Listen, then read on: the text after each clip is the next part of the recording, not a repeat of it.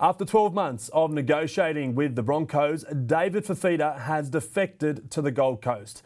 But has Rugby League's newest $1 million man made the right move? Does the 20-year-old's Titanic move south mean Brisbane has lost its aura? We reveal when Sonny Bill Williams' return to the Roosters will be signed, sealed and delivered. I'm embarrassed for the people that sat out in that rain for 80 minutes. An unhappy Knights boss lets loose on his troops. The panel discusses if Newcastle's top four hopes are dead and buried. And we talk all things Indigenous round with Adam Elliott as the game celebrates one of the most significant weekends on the Rugby League calendar. Hello and welcome to Inside the NRL. I'm Zach Bailey, stepping in for Katie Brown. I'll reveal shortly why she's missing this week, but it's great to be back alongside two of the greats, the Sydney Morning Herald's Michael Chambers and, of course, 2010 Premiership winner, I love reminding you that, Jamie Soward. 10 years this year. It's been a while, hasn't it? Yeah, no grades to show. I've got more than you and so does Michael Chambers. Obviously, a big round in Rugby League this week. And Soward, you're a proud Indigenous man. Why does this round mean so much to all Indigenous Australians? Well, to think back when it started, you know, almost 11 years ago, it was a round that had come into the NRL. Now it means a lot to a lot of people because you think about you're representing not only yourself but your culture and where you come from as well. So some of my best memories were Indigenous round, but also those Indigenous All-Stars camps. And I think the game's never been stronger in a position where we've got the Indigenous leaders carried on from what Jonathan Thurston, Greg Inglis has done, to be able to pass that down to Latrell Mitchell, Josh Addo-Carr. You see in the opener there, that's what it's all about. So I love Indigenous round. Plus, I love hearing the meaning behind the jerseys as well and how they come up with those designs. Chamis, such a great representation of Indigenous players in the modern game. Who can't you wait to see in action this weekend? Oh, I think we saw a little bit of vision of him there, Josh Addo-Carr. Yeah, obviously, look, he's been down on form by his high standards, but I imagine this week will bring the best out of him. He's such a proud Indigenous man, Sowie. Obviously, there's been a lot of, you mentioned a lot of players over the years who have been great ambassadors for the game, but also for their Indigenous communities. Thurston, Inglis, and we've got some now with Latrell and Josh Addo-Carr and Cody Walker. But for me, that infectious smile of Josh Addo-Carr, if we see that this weekend against the Knights, be a good result. I am waiting the popcorn Thursday night for Latrell to come back, Indigenous round, what it means to him.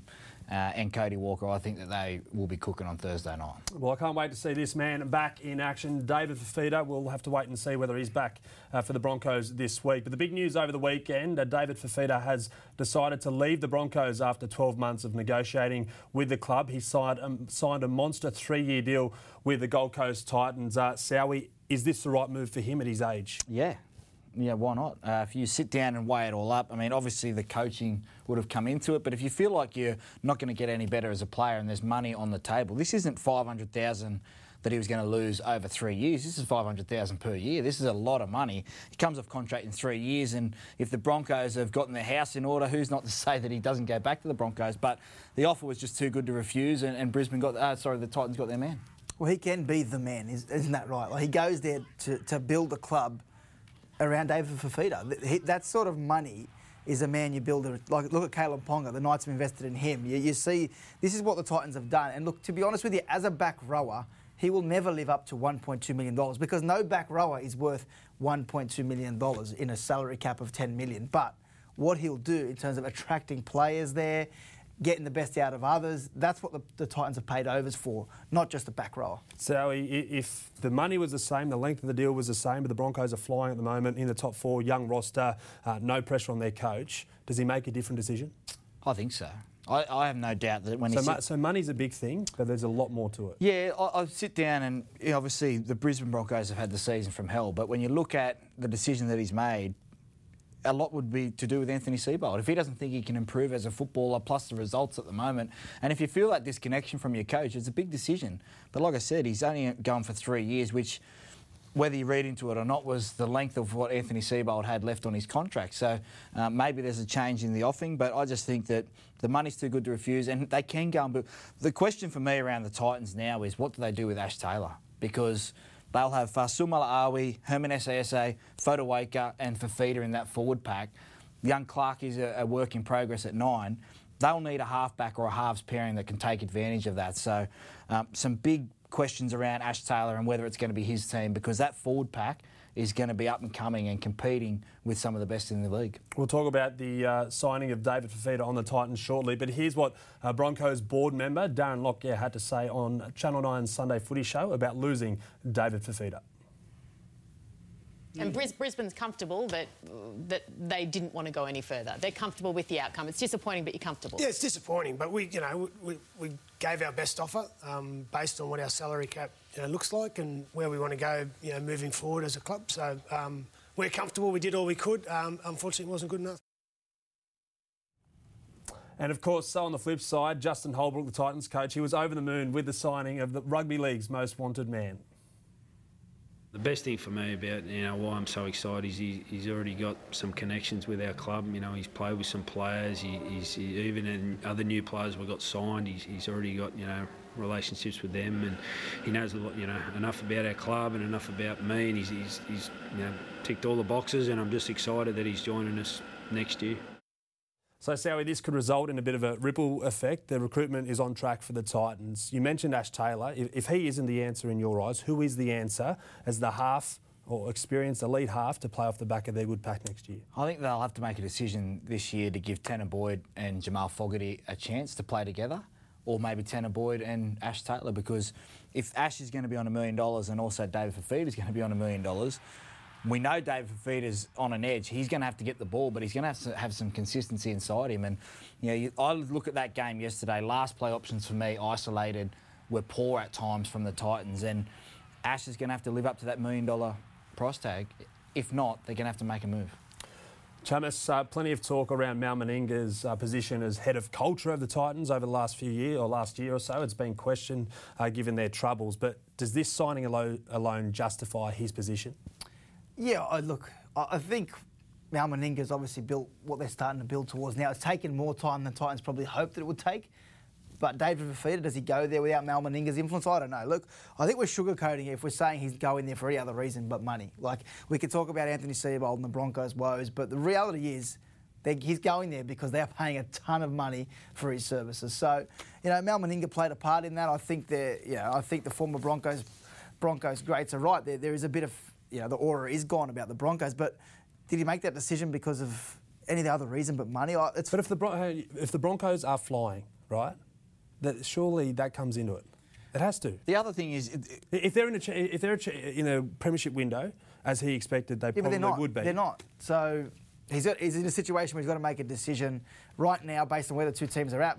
But I wouldn't surprise me if the Broncos take a couple of years to get out of this. Like, I know they're a powerful club and everyone's expecting results now. Who's to say the Titans don't go better than them anyway? Look, so the money is astronomical. We understand that. But they sit 14th and 15th. As a player, you sit down and you think, who's going to get the best out of me? Who's going to make me a better player? And I don't think David Fifita sits down with his family and his manager and says that Anthony Seibold's going to get the best out of me for the next 3 years. Justin Holbrook is a bloody good coach. He just needs some roster changes there and time to be able to see that through. The 14th and 15th, there's not much difference there in terms of performance. That would have to come into it that he sees Justin Holbrook getting the best out of him in the next 3 years. Well, I actually commend Brisbane for not budging because, to be honest with you, he's not worth 1.2 to Brisbane. They've got Pangai Jr., they've got Payne Haas. He's worth what they offered him to that Brisbane team. He's worth a lot more to the Gold Coast Titans.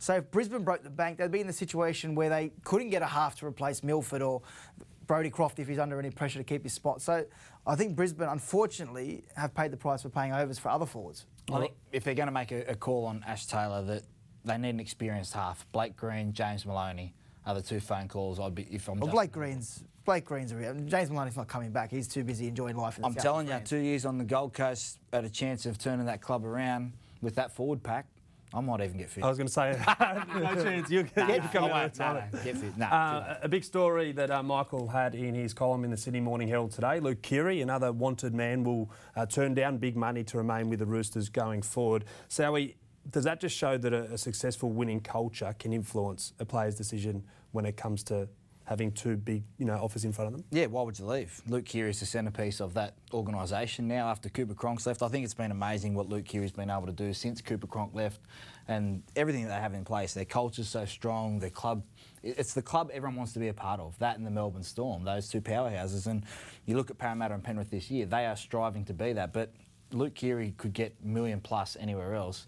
takes less because he knows he's going to be in a successful system. Well, there's 10 playmakers in the NRL who will get more than what Luke Keary will get his new deal. So that says a lot, and a lot of people would agree that Luke Keary is probably the number one playmaker in the game right now. So the fact that they get to play September football nearly every year, the Roosters, and he's got James Tedesco around him, makes him look good.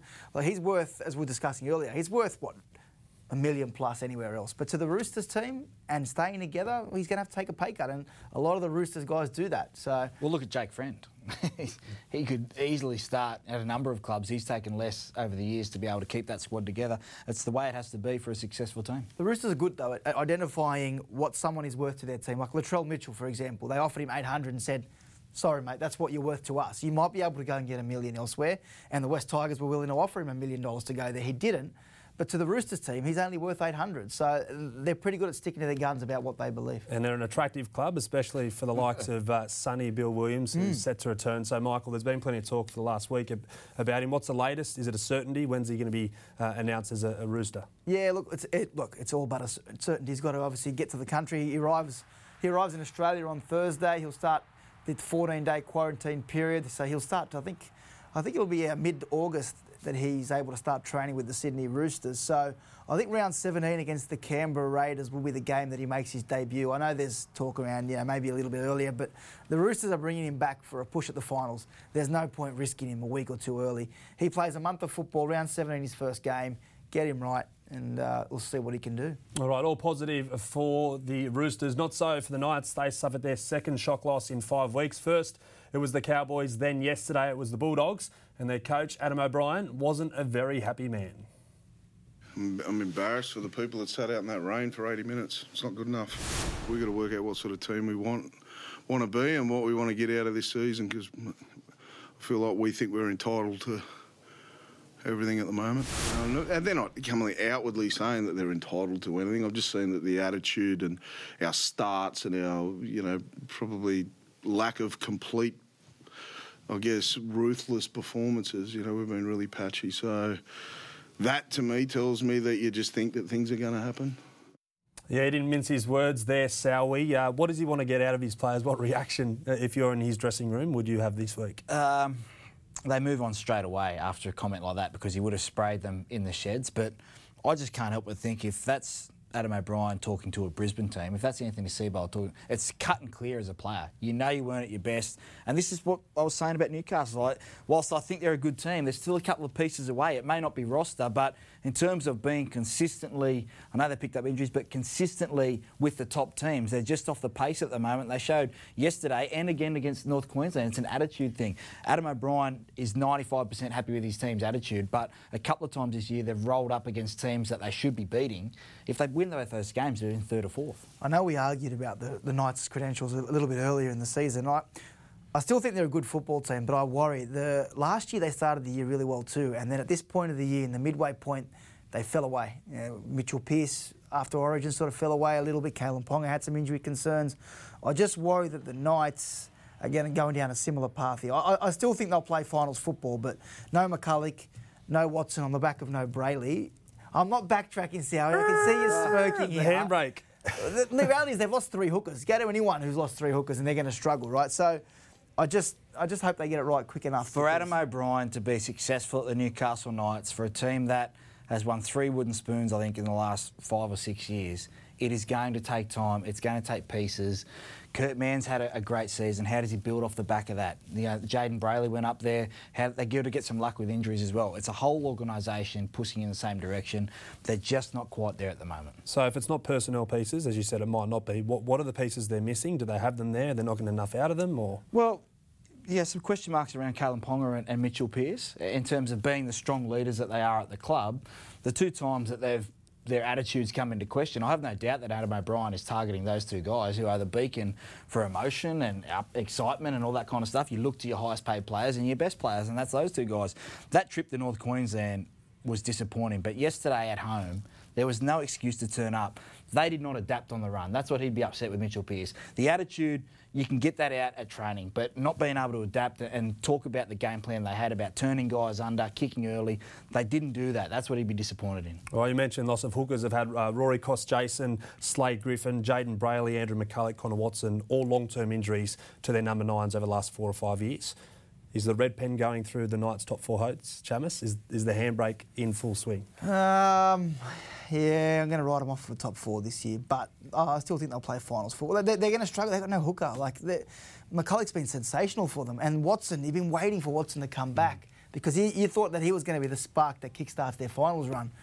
I feel sorry for Connor Watson. He's had such a horrible run with injury. He's such a good player. And for the Knights, I think, unfortunately, this year they'll probably be making up numbers in the eight. They'll make the eight. Yeah. They'll make the eight. Oh, look, the question marks might be over the eight if they continue to slide. They're going to have to either move Kurt Mann in or young Randall as well. Tex Hoy, where does he come back into the frame? So their depth starts to get tested, like all teams. We're seeing so many injuries this year that the teams that have the best depth are going to win. But I think they fall outside the top six now. OK, from a negative, are we going to see a positive in your sweet and sour this week? Sweet or sour this week? Yeah, sweet this week. I think that over the past... COVID's been such a tumultuous year for everyone, but post-try celebrations, they're back. It's been a fantastic month. We saw some outstanding play over the weekend, but, I mean, that pass there from Dufty, Dragons fans will be licking their lips at the prospect of those two guys playing together. But post-try celebrations, boys, I thought it was good. I threw out a couple through my career, but Aaron Woods, though...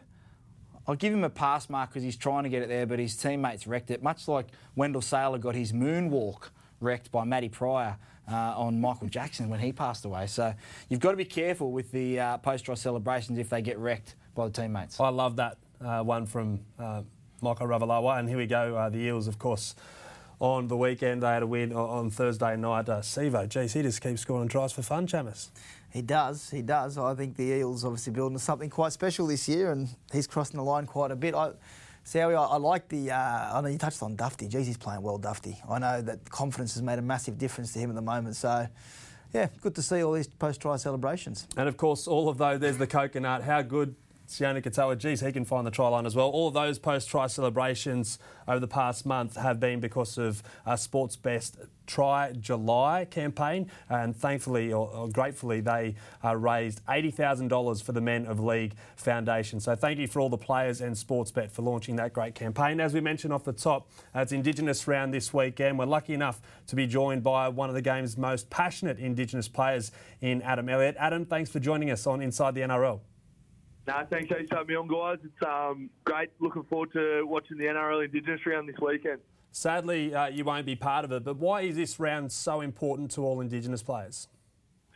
I think it's a really good show of how great our culture is, and obviously a lot of stories get brought up about our family and people past that have gone before us, and something that I think one thing that we have all in common is that we're very proud of the footsteps that have been laid before us, and I know myself, it's really great to have that round where it's just purely highlighted and we can really celebrate all the great people that have played our game before us, but also bring the our family and friends in the community and make them feel a part of the round as well.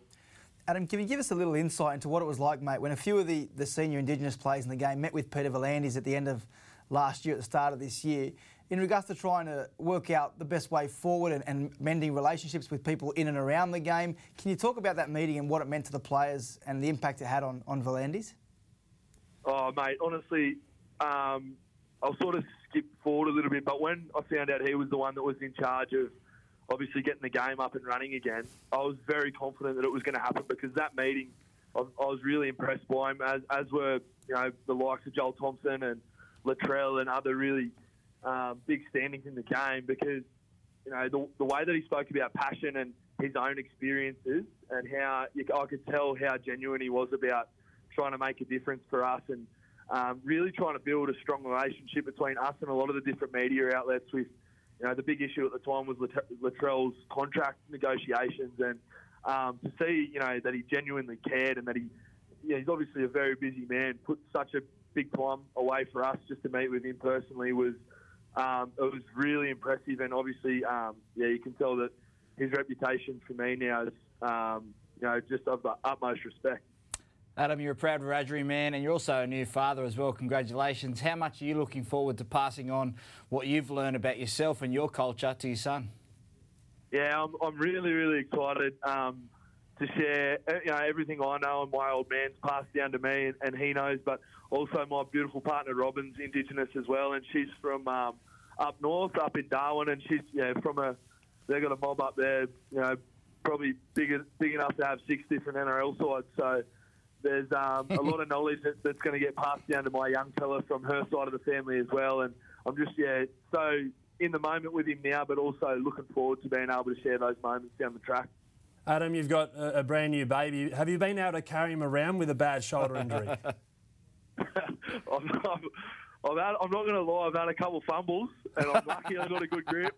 I'm a left-hand carry on the field, so I'm used to the left-hand carry now. I'm still, the missus has to sort of plonk him on my lap, but once he's there, he's pretty sturdy, I think. So he's either going to be tough or stupid. I'll drop him that many times to find out.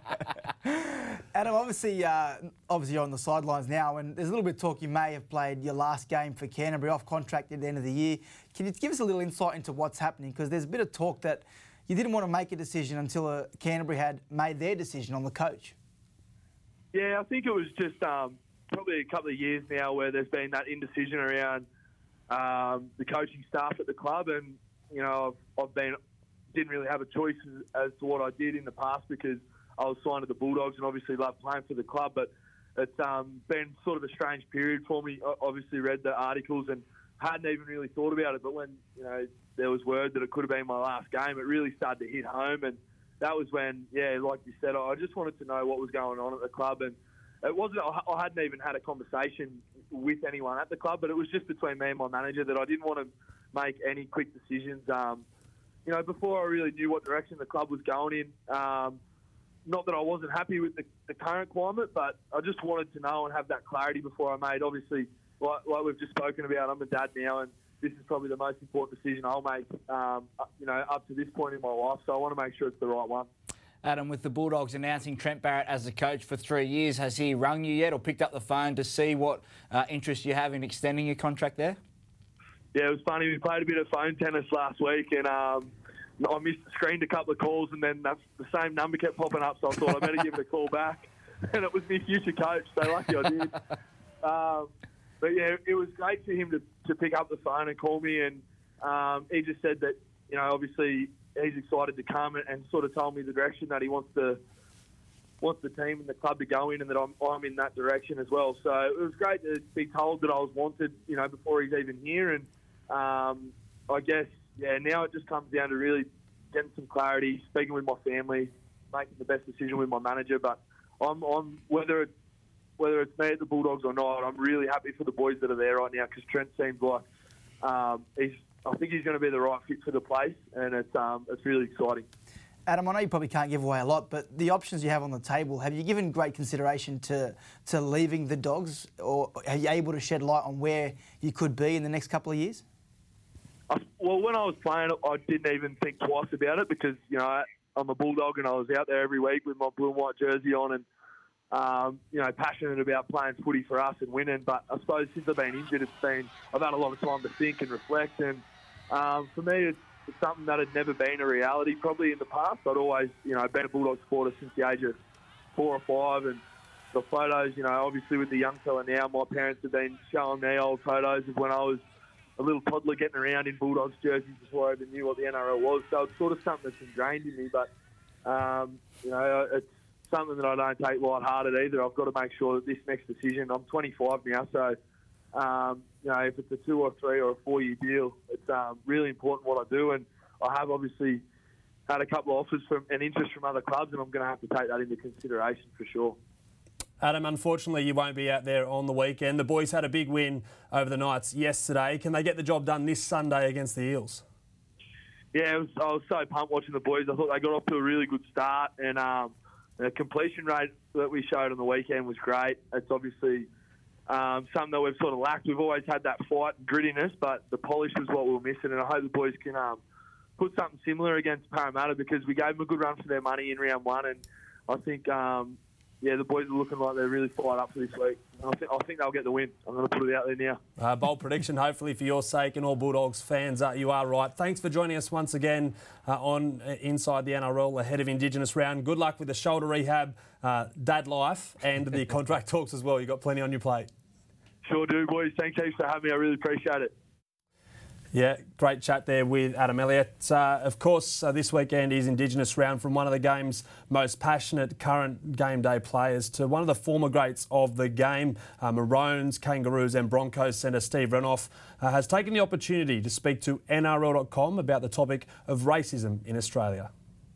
Without a doubt, I can tell you that now there is a racism problem in Australia, and the people who will disagree with me, it's probably one of them, because they're the first ones to speak out. I keep hearing this, we've gone too far with political correctness, and that really irks me because, no, we're not. You got to understand where a lot of stuff that's said in the media, or names of places or names of products, and where they were born from, and go back to where they're born from. They were born out of racism. Aboriginal and Torres Strait Islander people, my dream for them is that we can live in this country and we can live together with everyone else. You know, we're all one. We are one country. We're all Australians. Yeah, some very strong and powerful words there from Steve Renouf. As a fellow Indigenous man, he makes a fair point, but they are powerful, aren't they? Yeah, I could listen to him. Yeah, that's a great interview that you did, and credit to him for coming out and talking about how it is.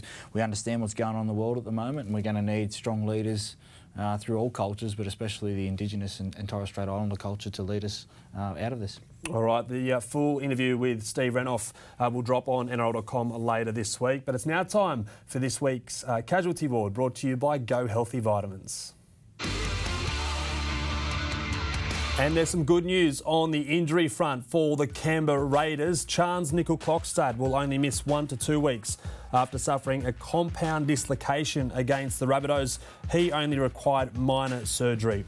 As mentioned earlier, the Knights were hit hard in round 11. Andrew McCulloch ripped his hamstring off the bone, and minutes later, Connor Watson ruptured his Achilles. Sadly, both of those players won't return this season. Looking at the Sharkies, halfback Chad Townsend's calf injury is a little more serious than first thought. The strain could see him sidelined for up to 4 weeks.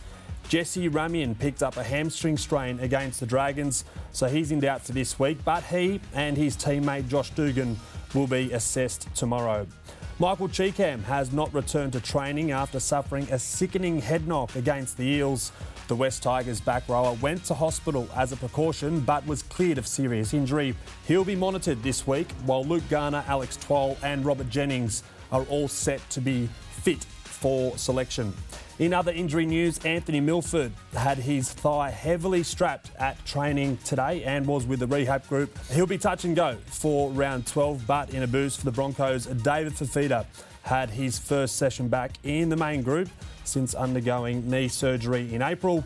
Dragons duo Trent Merrin and Adam Clune will be required to pass HIA protocols in order to face the Rabbitohs on Thursday night. And in a blow for the Storm, Paul Momorowski may have played his last game for the club. The on-loan West Tiger requires surgery on a torn tendon in his finger, and that is expected to see him miss up to 12 weeks. That's the latest from this week's Casualty Ward, brought to you by Go Healthy Vitamins. And it's now time for Hit or Miss. We spoke about them off the top of the show. The Titans will make the finals before the Broncos do, Sowie. I'm going to say hit. I think that forward pack next year can certainly get some damage done. Be interested to see how astute they are with how they spend the rest of their salary cap, because a lot of it will be tied up in Fifita and Taylor, as we've mentioned, but I'm going to say hit. I agree, Sowie. It's hit for me. And one guy we've all forgotten about, AJ Brimson. He's obviously been injured. I think he's back in the next couple of weeks as well. So I think with the signings they've made, with AJ Brimson, I think the Titans will be back possibly as early as next year. OK, I'm going to say miss, though, if Broncos change coach. I think if they have a fresh lick of paint, change coach, get the best out of some of those young guys, I reckon it might be the opportunity. Well, you don't have to answer it, but does it matter who the coach is? At the moment, it does.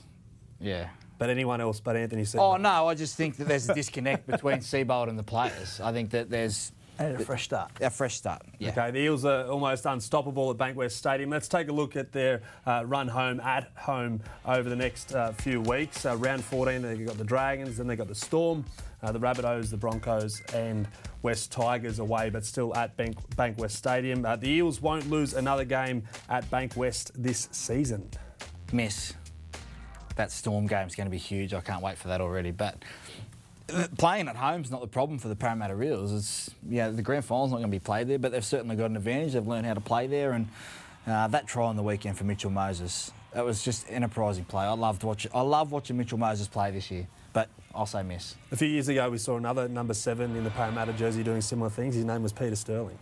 A few years ago, yeah. Don't start the number 7 curse. I won't. No, it's a miss for me. I think the Storm game, that's going to be the big test. We'll get a gauge of the real Parramatta this year. It'll decide the minor premiership as well. I think the minor premiership will be the Panthers are there, but I think it'll be the Eels or Storm. Whoever wins that game will win the minor premiership. Wow, bold call. All right, the 9th place West Tigers, who the Eels beat on the weekend, will finish 9th again this year and miss the finals. Yeah, hit for me. Yeah, have you seen their draw, Zach? It's not friendly. It's not friendly at all. The next couple of weeks are fine. It becomes very tough. Yeah, there's some games they're going to regret. They lost to the Titans. There's some games they'll regret. I think they have to play the Storm, the Roosters, the Eels. Look, that finish isn't easy. Yeah, Roosters, Panthers, Seagulls with Tom Trbojevic back, Rabbits, Storm, Eels. I think they've missed their opportunity, the Tigers. I like what they're doing. They're a better football team than they were last year, and Michael Maguire's doing a good job. But the draw's going to cruel them. Miss for me. Yeah. I think that they've just got too many injuries and they haven't been settled on their halves pairing. But it's good signs for them next year when they pick up a few more players and work it out a little bit. Another year under Maguire, but miss for me. That draw's too hard. Okay, so it's actually, I think it's a hit because the question is... Will they miss it? Yeah, hit. Will they finish 9th again? Although I hope lower. Not. I hope not. They'd rather finish 10th, wouldn't they? Honestly, I think it'll be 9th or 10th because the teams that are below them are gone. They are gone. Okay, the Warriors, Todd Payton will be their coach next season. Hit. I think he's been fantastic. I listen to the coaches' press conferences every week and how he speaks and addresses about his players feels like they are all in the same boat. And I hate to harp on it, but as a player, when you listen to those press conferences, you need to know that your coach has got your back and you feel like it's all together, and he addresses them as young gentlemen and young men. So I think it's been fantastic what he's done. He set a real standard. He knows the ins and outs. I think he will be. It's a miss for me. I think that the Warriors will just want to start fresh, clean slate. Look, Todd Payton's done a good job, But who's putting the hand up to the coach? Well, if he does get it, unfortunately for Todd Payton, he might be in case of last man standing. Obviously, a few have pulled out. So a lot will hinge on how he goes. He's got obviously the front running right now. He gets to prove himself, but gut feel's telling me that he won't be the coach next year. So if he's offered the Cowboys or the Warriors job, which should he take? The Cowboys roster's, it's further ahead than what the Warriors one is. The Warriors are a full, complete rebuild from top to bottom. Yeah, they've gotten rid of Brian Smith. They need a full, fresh couple of coats of paint, whereas the Cowboys probably just need one coat. Is there any chance that he will end up back at the Cowboys? Oh, I know he's in the mix there. He's got a couple of options. I just don't know if Todd Payton's the first in line in either queue. So we'll find out over the course of the next 8 weeks. We saw some great battles on the weekend across the game. A couple of hard men went face-to-face. Jack Hetherington, Jared Warrior-Hargreaves. With that in mind, what happens on the field should stay on the field. Sowie, of course, they didn't shake hands at the end of the game. Yeah, who cares if they shook hands or not? Why would you shake hands after that little confrontation? I loved it.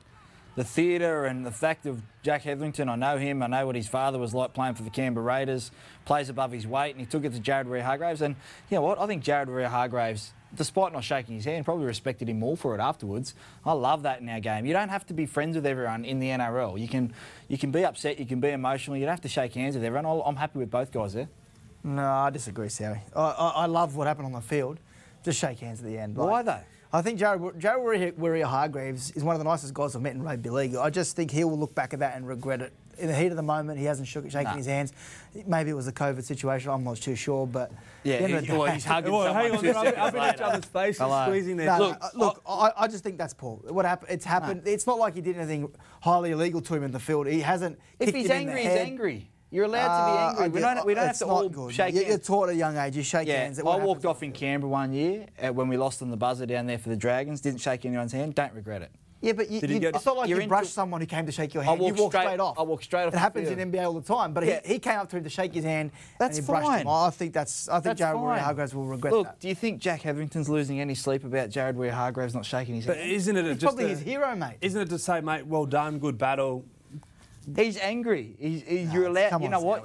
You're allowed. The game's over. Okay, so my last point on this, everyone out there goes, oh, players laughing after the game and catching up with everyone. They're just being beaten by 50 points, and we write reports on it every week. Then you see someone who's got a hot head, walk off, not want to shake hands. Now you want it both ways. No, that's different. You want it both ways every week. Okay. One is an image thing and another is a sportsmanship thing. Okay, the image thing I'm not concerned about because wins or losses is the image thing for me. The sportsmanship, if that's what you decide to do in that moment, he may regret it, he may not. I don't care about it. I'm talking about wins and losses. The Roosters won, Jared Warrior-Hargraves had a good contest, didn't want to shake his hand, play on for me. Okay, on the flip side, we saw a debutant take on Nathan Brown on the weekend. They did shake hands after the game. How good was that? Sean Bloor, he's a find for the Tigers, isn't he? Yeah, well, Penrith can't keep everyone, but Sean Bloor understands it's his first game in 14 months. You know, it's a little bit different. Obviously, they've come together, but at the time, they weren't shaking hands. So not everyone has to be the same. You're allowed to be different in the world and you're allowed to express your own views and everything like that. You don't have to all be PC-friendly and shake everyone's hand. It's not PC-friendly. I'm not shaking your hand after the show, that's for sure. But I think it's a COVID. No, I just don't want to go near. All right, we've still got one more hit or miss question. Of course, there was a report today that Gus Gould, Phil Gould, could be sworn into Rugby League headquarters in a consultancy role to try and fix issues there. Gus Gould is the man to fix the issues with the bunker. Hit or miss? Hit. One of the smartest men, brains in rugby league history. I've had the pleasure of working with Gus and Wayne Bennett. I think that, you know, when Wayne decides to finish coaching, they could do a lot worse than get those two guys involved with fixing the bunker. It's a hit for me, but you just got to remember, he can teach them everything in the world, but if they're not pressing the right buttons or getting the decision, if he's not sitting there with them making the decisions all the time, which he won't be, nothing's foolproof. So I think he's the right man for the job. He needs to be involved in the game, but it doesn't stop people making howlers. All right, it's now time for this week's Power Rankings. David Fifita! Oh, it's delightful! It's delirious! It gets no better than that! This week's Power Rankings see the Canberra Raiders make their way back up into the top six after a couple of good wins, and they're doing it by committee. They're very, very gritty down there at GIS Stadium. They're not going to be able to finesse their way around teams. They're getting it done through the middle, and they start to get some troops back. Yeah, they do. Corey Harawira-Naira, John Bateman will come into the team over the next couple of weeks. They're winning games at a period where we thought the injuries would cruel them, but it's going to count in good stead towards the end of the year. I think this season is perfect for Ricky Stewart and his men. Us versus the world. That's what they're getting done at the moment. The Gold Coast Titans continue to struggle. They have some bright patches yesterday against the Penrith Panthers. Come up with some good plays at 7 and 6, but for me, not consistent enough. Justin Holbrook, he'd be frustrated by his 7 and 6 last play options. Yeah, you're right, Sowie, but I'll tell you what, Justin Holbrook will be happy that when they conceded early, they didn't give up. And Gold Coast teams in the past have given up when the going gets tough. They took Penrith to the wire and they put in a good performance. They could have won that game yesterday just if they were a little bit more finesse and a little bit more patient. The last 2 weeks, I've rated the bottom five teams on terms of effort and saw the Canterbury Bulldogs, who have tried hard all year. Yes, they've been blown out a couple of times, but yesterday they got that reward for Steve Georgalis. They went up to Newcastle and they got a much-needed win, not only for the playing group but for the supporters as well. I loved what I saw from the Bulldogs yesterday. Yeah, the Bulldogs obviously always play with such great effort. You add a couple more troops to that team and there's no question the culture and effort that side. You're confident about what Trent Barrett can do if he gets the right men in the right places. Nick Meaney, Kieran Foran, they had some very good performers yesterday. They all stood up and competed as a team. Make sure you keep an eye out at NRL.com every Monday at midday for the Power Rankings. Well, this is my favourite time of the show when I watch on each week, and I love it when I get to host it. This caught my eye out at Cogra over the weekend. Champ or Chump, of course, we had a couple of Dragons players who weren't available. So there they are on the side there, clapping in their suits and their chinos. 20 minutes later, they're ball boys in their suits and chinos. What's doing? Surely they need to get in a good kit. That's Cody Ramsey. I know that young man. Interviewed him a couple of weeks ago. He's a very, very good sort. He's got the hair slicked back. Champ for me. He looks like he's going across to the Leagues Club afterwards. Champ. Chump, get dressed. Get dressed. I think I saw Tristan Taylor a few weeks ago dressed in the same attire. Quickly put some trackies on, go for a run. They care more about their appearance than you do. 8-day haircut, what's doing? I need one. I watched last week. The grays are popping out. Mate, you were copying it left, right and centre. Every 8 days a haircut. 9 if I'm lucky. Speaking of haircuts, I absolutely love Tyrell Fui-Maono's haircut at the moment. He's already a scary enough player as it is. That just makes him look even scarier. Of course, he scored a try for the Dragons on the weekend. But the next haircut we're about to see, Sowie, yeah, the Titans back rower, Jai Arrow, champ or chump? That's a chump. That is chump. I love Jai Arrow. He's playing really hard this year for the Titans, but I can't celebrate that. That is the greatest chumping we've ever had in the history of the show. That is the worst haircut I've seen in rugby league. I think Andrew Fifita had something similar a few years back. It's disgusting. Do you think he's just getting his rebel out of his system before he arrives at Redfern next year? Because Uncle Wayne will go, sorry, mate, here's the Clippers, it's coming off. It's embarrassing. One of the biggest personalities in the game, Brandon Smith. He can't wait to see Sonny Bill Williams back in the game. Here's what he had to say on Triple M across the weekend. He's a kind of a hero for me. And if I ever get to play against him, it'll be a real special opportunity, and try to take his head off. You had him on the show here a few weeks ago. He's a great personality. Do you like the fact that he's already talking a tough game? My favourite player in the NRL to watch. Yeah, why not? Yeah. Champ. Good.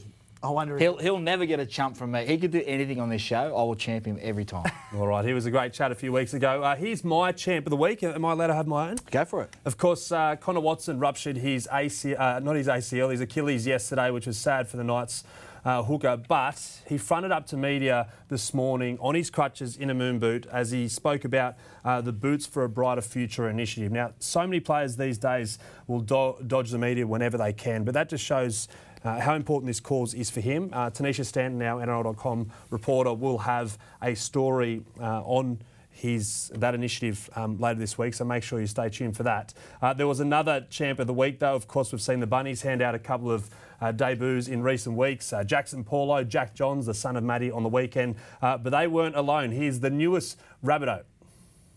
Another girl who you work closely with, and I work closely with when we're on television together. But she's come here and she's really worked her ass off to be here, and she's put in so much effort. And I know you'd be proud, but Katie Brown.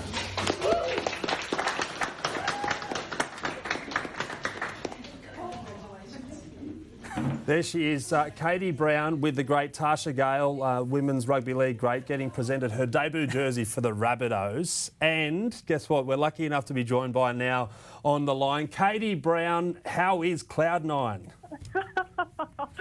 I knew you guys were going to get me. Look, it's great. My first game was great. It was so fun. I feel like I should quit my job as a journalist and maybe just put 24 hours a day, 7 days a week into becoming a footy player. Well, it sounds like you have. You've played one game of foot in your life and you've taken a day off. Unbelievable. Hey, what about you here? I'm going to be honest with you. I thought you'd be hopeless, to be honest with you. I did. I thought you got into the team because you're Katie Brown, the celebrity, but you've aimed up here. Unbelievable. I spoke to Dean Witters yesterday and he said when you came on the field, you lifted the team. Oh, my gosh, you're so mean to me. I just gave you a rap. You've never seen me play sport, so I guess you'd only seen me put a cake face on and be a presenter. Yeah, thanks. I had heaps of fun. I mean, I did drop the ball in my first hit up, so that sucks. But other than that, I reckon I ran pretty hard. I had a go, had a dig. You definitely had a dig. Who would you compare yourself to in the NRL or NRLW, Katie? Oh... Look, I don't want to talk myself up too much, but I am a lot like Jason Tamalolo. The wrecking ball coming off the back fence. Katie, how nervous were you? That's great footage, and we know how hard behind the scenes you've worked, but how nervous were you and how excited are you to get another opportunity if Dean Witters backs it up with the selection this week? I don't think I was too nervous on the day. I was more nervous in the lead-up because I trained so hard, so I had a lot of anxiety that I wasn't going to make it, and I think that's what I was more worried about, because then I started second-guessing if I had done enough to be in the team and that maybe I was just terrible at sport and I never was going to play.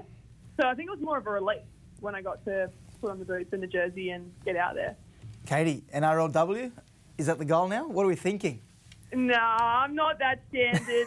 let me pump out a few more Harvey Norman Women's Premiership games. And, look, I'm probably past my use-by date, so I reckon this is probably the standard I'll play. But, yeah, had such a good time, I reckon. The girls helped me look good out there. Katie, I remember my debut. I was very, very nervous, but you spoke about your anxiety. What happened before the game? Because Dean Witters, the coach, actually snapped you in a compromising position just before the game. Did he? Oh, yeah, the toilet. I'm like, wait, what happened? No, we got to the game, and the guy said to me that the women's toilets couldn't be unlocked, so I had to duck into the men's. Because I was nervous. I could pee before I played. Fair enough. Now, Katie, there are a few rumours around as to why you aren't in here today. Is it because you are a little bit battered and bruised, or is it because you're out taking too many selfies and signing too many autographs after a stellar debut? Oh, my God, guys. Come on, this is such a geo. You should be very proud of yourself. That was very, very good, that footage, and raw talent that can be coached, Zach. But, hey, forget Joseph Sawali. Katie Brown is sort of at the moment. Katie, congratulations on a great debut. Hopefully you're back here in the hot seat next week. All right. Thanks so much, guys. I've got an extra day off. Also, don't be too good at my job. You're doing a very good job. I've been taking notes, Zach. Yeah, righto. Of course, you don't want to come back to work next week by the sounds of things. It's been fun. But as I said, congratulations. We'll see you at work tomorrow. Thanks, Jen. Appreciate it. A great achievement, and she has worked hard. I don't know if you remember, Chamis, but I think it was about a year ago, 18 months ago, Sowie, she had a bad ankle injury, had surgery. The doctor said she may never run again. Had an ankle Rico or something like that. And so really hats off to Katie Brown. She's as tough as nails. Speaking of as tough as nails, Robbie Farah, Brett Camorley, they're going to have to be as tough as nails when I host NRL teams tomorrow. Right here on NRL.com, 3:55pm. We'll have all the latest team news ahead of Indigenous Round. We're on air 5 minutes before they drop at 4pm. Now, gents, a little bit rusty. If I do get my chance again, if Katie doesn't return, I hope I'm welcome back. Thank you for having me for Inside the NRL. Thanks, mate. It's been good fun. Get a haircut. As I mentioned, it is Indigenous Round this weekend. Here's our little teaser ahead of a cracking weekend of footy. Yeah, I just think for me and Cody, we're not going to stop doing what we're doing. So I think people love seeing our culture, people love seeing what we're doing. When GI and JT retired, it sort of started up the conversation that we're losing Indigenous leaders amongst the NRL, and there's a lot of powerful people that can still influence the younger generation. Nice being picked up here by Addo-Carr. I think one of the biggest things that we've lost in our people is our identity and our reconnection to our culture. There's a lot of things, a long way to go, for our culture to be even recognised as equal. As soon as you stand up for yourself, I guarantee you, the people have been racist to yourself. Mitchell head down, burrowing, then the sprint from Roberts will go all the way. Oh, he's got those little subtle touches, hasn't he, Tyron Peachy? No one will get near Dane Gagai. Fifita. He gets to Holmes, he leaves him behind, David Fifita. He goes to Gramian. It comes down there, the line, great lead, great catch, and it's Whiten. We just want to do them all proud, so represent, baby.